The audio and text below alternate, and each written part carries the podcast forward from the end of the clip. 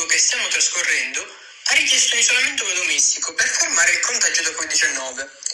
Ma non è riuscito a fermare la violenza che molte donne hanno dovuto subire, l'ha anzi incrementata. Frequentemente questa violenza è stata ed è esercitata da persone a stretto contatto, come partner e familiari, e il condividere necessariamente uno spazio comune ha permesso a chi già esercitava la violenza di avere anche un controllo sulla vittima. Non potendo le donne quindi trovare momenti di conforto lontani da casa e lontani dal violentatore, sono diminuite conseguenzialmente le denunce.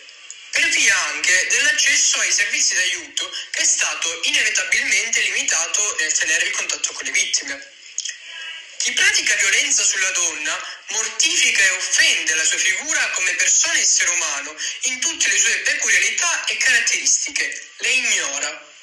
Occorre quindi riscoprire il valore della donna e qui il poeta fiorentino ci offre diversi spunti di riflessione per conoscerla e valorizzarla. Ecco quindi la nostra analisi.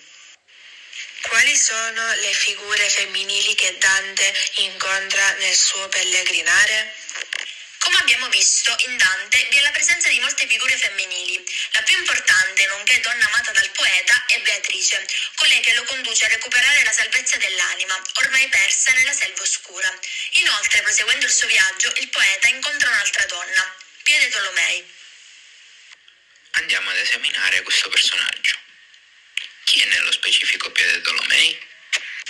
Pia dei Tolomei è stata una gentildonna senese identificata. Secondo una tradizione legata agli antichi commentori della Divina Commedia, la sua biografia è stata ricostruita per chiarire le vicende misteriose del personaggio del passo dantesco, tramite l'integrazione delle varie informazioni archivistiche disponibili.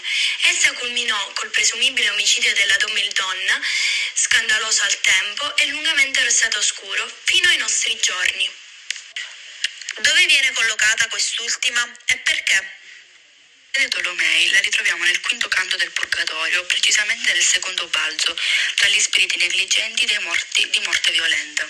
Il motivo per cui questa viene inserita all'interno della cerchia è perché fu vittima di violenza altrui, poiché il suo stesso marito, Nello Pannocchieschi della Pietra, la uccise probabilmente gettandola da uno spalto del castello per gelosia o follia. È possibile dare una chiave di lettura moderna a questa vicenda, evidenziando un nesso tra la violenza subita da Piede Tolomei e quella subita dalle donne nei nostri tempi? La figura di Piede Tolomei è più vicina a noi di quanto pensiamo. Ci basta solo pensare alle numerose vittime giovani di femminicidio. Questa vicenda è l'esempio della concezione maschilista, in cui il maschio e la donna devono godere, per forza o per natura, di stati differenti, di regole, diritti, doveri.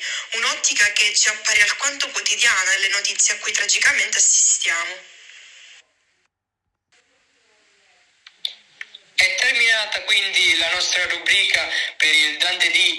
Dunque, grazie a questi ragazzi della quarta C che hanno contribuito e hanno voluto contribuire con eh, i loro pensieri la loro visione di quest'opera eh, anche in questo periodo storico che stiamo vivendo ci permettono di vivere delle belle emozioni e belle sensazioni e soprattutto grazie ai nostri ascoltatori per averci seguito e supportato costantemente. E ancora grazie a Dante di essere maestro e spunto di ispirazione e riflessione nel passato, oggi e sempre. Ciao! Ciao! Ciao.